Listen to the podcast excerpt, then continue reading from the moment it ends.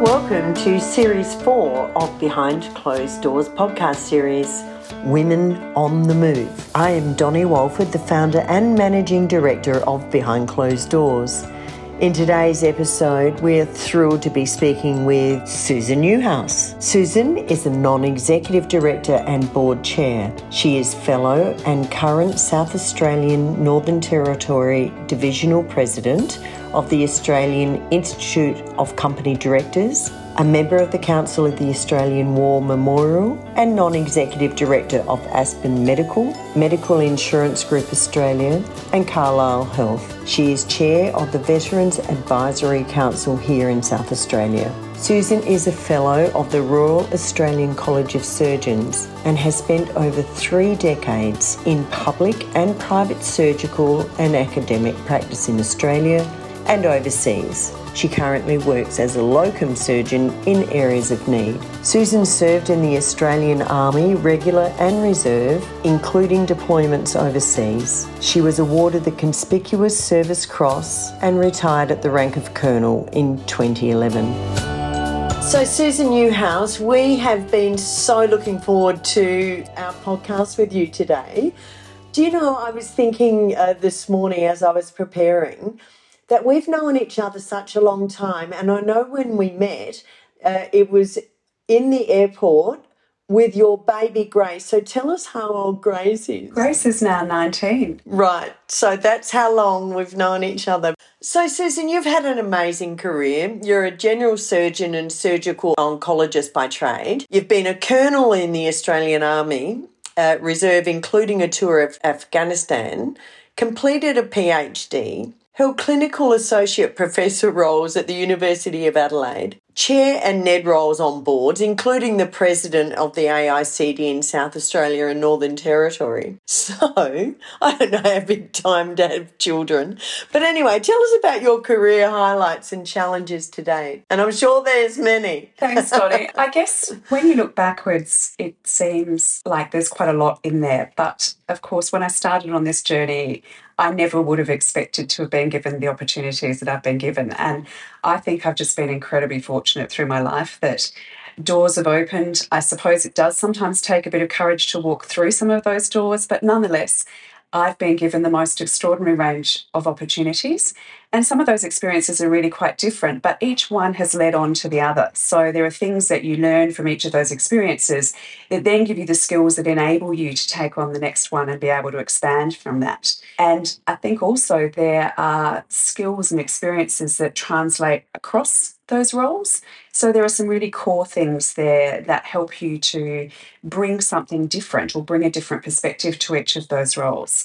But no doubt whatsoever, I've been very privileged and I've had some amazing opportunities that other people wouldn't have potentially had the same opportunities to have. And I'm very grateful for that. I remember a conversation we had many years ago when I suggested you start looking at a board career, and you said, What could I bring to a board? So, do you remember what your first board role was, and how did you transition from, you know, that I guess, mindset of well, what could I bring to a board outside of health? Certainly. I mean, my first board was the REPAT Foundation board. A very interesting time to come onto that board, just as there was a major transition in play. And around about the same time, I was also on the Cancer Council board. So, two very different entities in terms of the way that they were governed and the way they were run, and some really powerful lessons to be able to learn from one that you could apply to the other. So that was a really useful experience. But I guess at its core, to me, many of the things are really the same as the lessons I'd learned from the military around understanding what is your mission, why are you there, and how are you going to take that journey? And that's really a lot of the decision making that boards need to make. I mean, if you think that boards are there to create strategy and carve that vision out, that really remains the same regardless of which entity you're on. And I think it's really around saying, how do you bring those skills and experience to help the organisation to deliver on what its actual mandate is? So, Susan, let's talk leadership in the context of health. What does leadership in health look like, and does it differ from other industry sectors? And do you think medical practitioners need leadership development? It's a really interesting question, Donnie. And I think for me, leadership is required across every industry sector. I don't think that there's a single sector that you could say leadership is not a requirement here.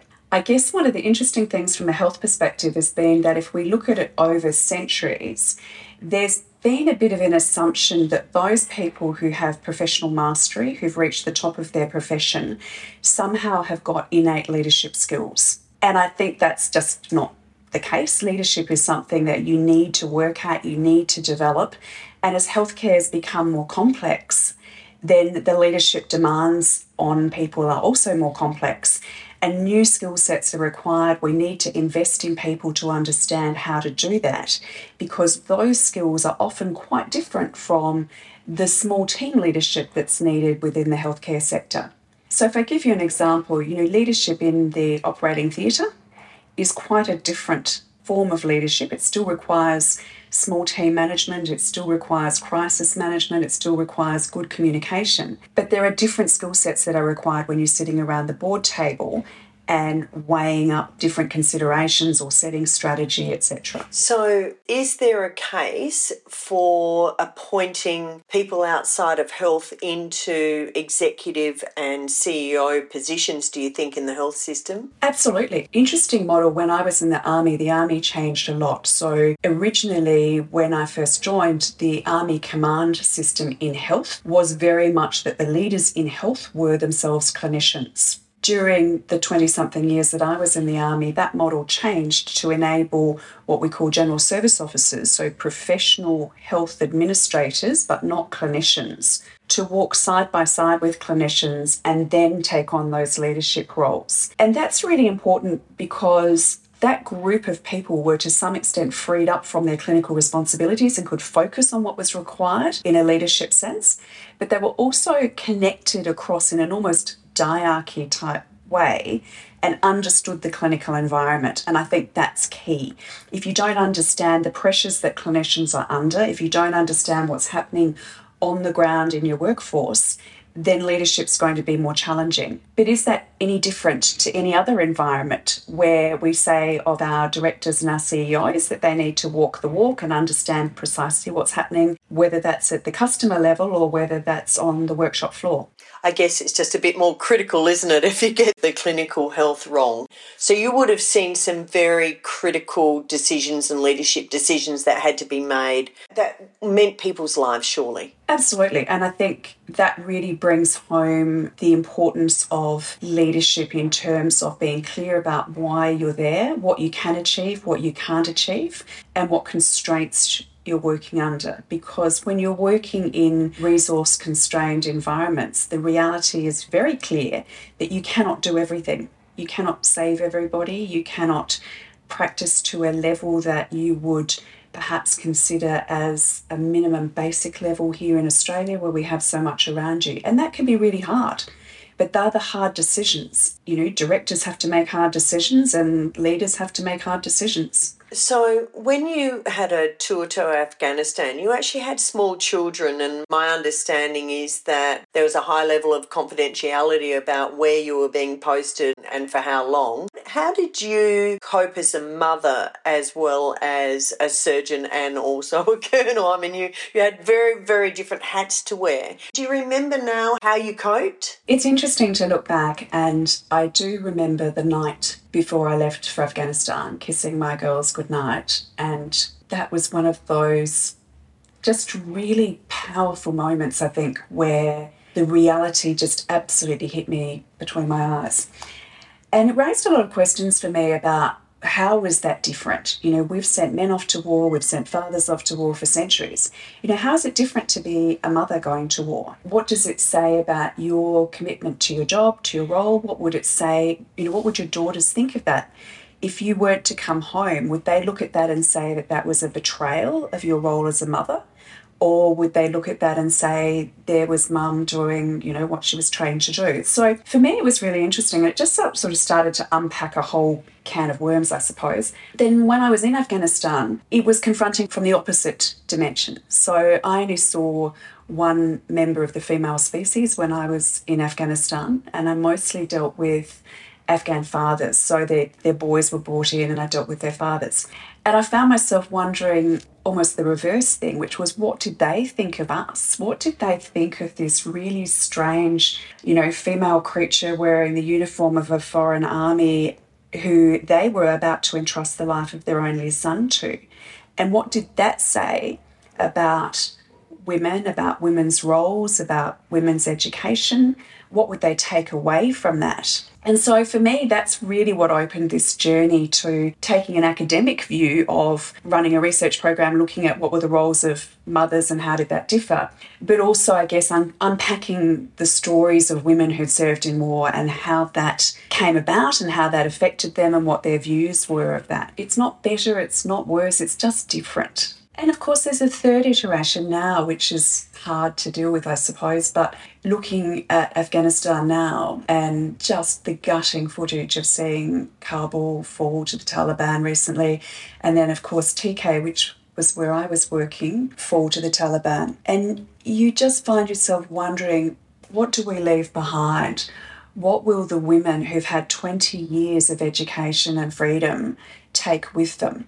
That's really hard to look at to say, will they have those memories of having that education and having that freedom, and will that be able to persist through any future challenges? And I suppose for me, I go back to Bougainville. And in Bougainville, of course, after the Troubles, there was no literacy, there was no education. And yet it was the women who brought that through the next generations. So the midwives passed down their knowledge by word of mouth with no paper, no records, no books, no anything, no equipment. But they managed to do that through generations. And I think I have great confidence from that about what can be preserved and what can be passed down. That's really interesting.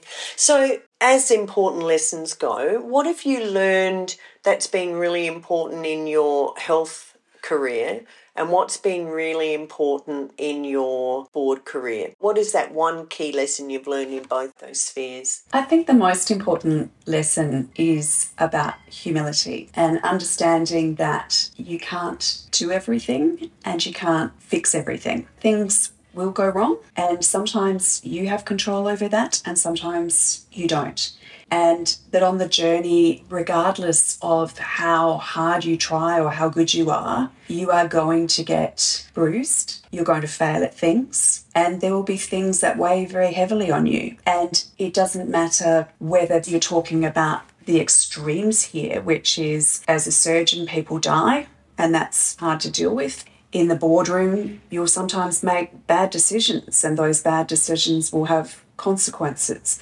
And sometimes, no matter how hard you try, it's not enough. Or you don't speak up when you should, or you do say things perhaps when you shouldn't. And I think for me, it's it's understanding that we are all human and we all need to learn on this journey. We need to be willing to look at ourselves and say, which bits did I do well and which bits didn't I do well, and to own that. And to recognize that sometimes you do look in the mirror and you don't like what you see, but that's where the real opportunity is. That's where the real growth opportunity is to be able to say, how can I do this better? But the flip side of that, I think, is also to be able to say, how do I forgive myself for being human? For being like every other human that has and ever will walk the planet, for being fallible and human and making mistakes. And then having the courage to get up the next day, brush yourself off, and recognize that you're not on this journey by yourself. There is no problem so big or so unique that someone hasn't had it before or that someone won't lean in and help you with it. And that, I think, is the core of humility. And our lifelong lesson is you really do learn from your mistakes. I don't know anyone who's never made a mistake, but if we go through our life thinking we can't make mistakes, then we're not going to have those greatest learning experiences, are we? And they're often the most powerful. Definitely. Not necessarily enjoyable, no. but certainly powerful.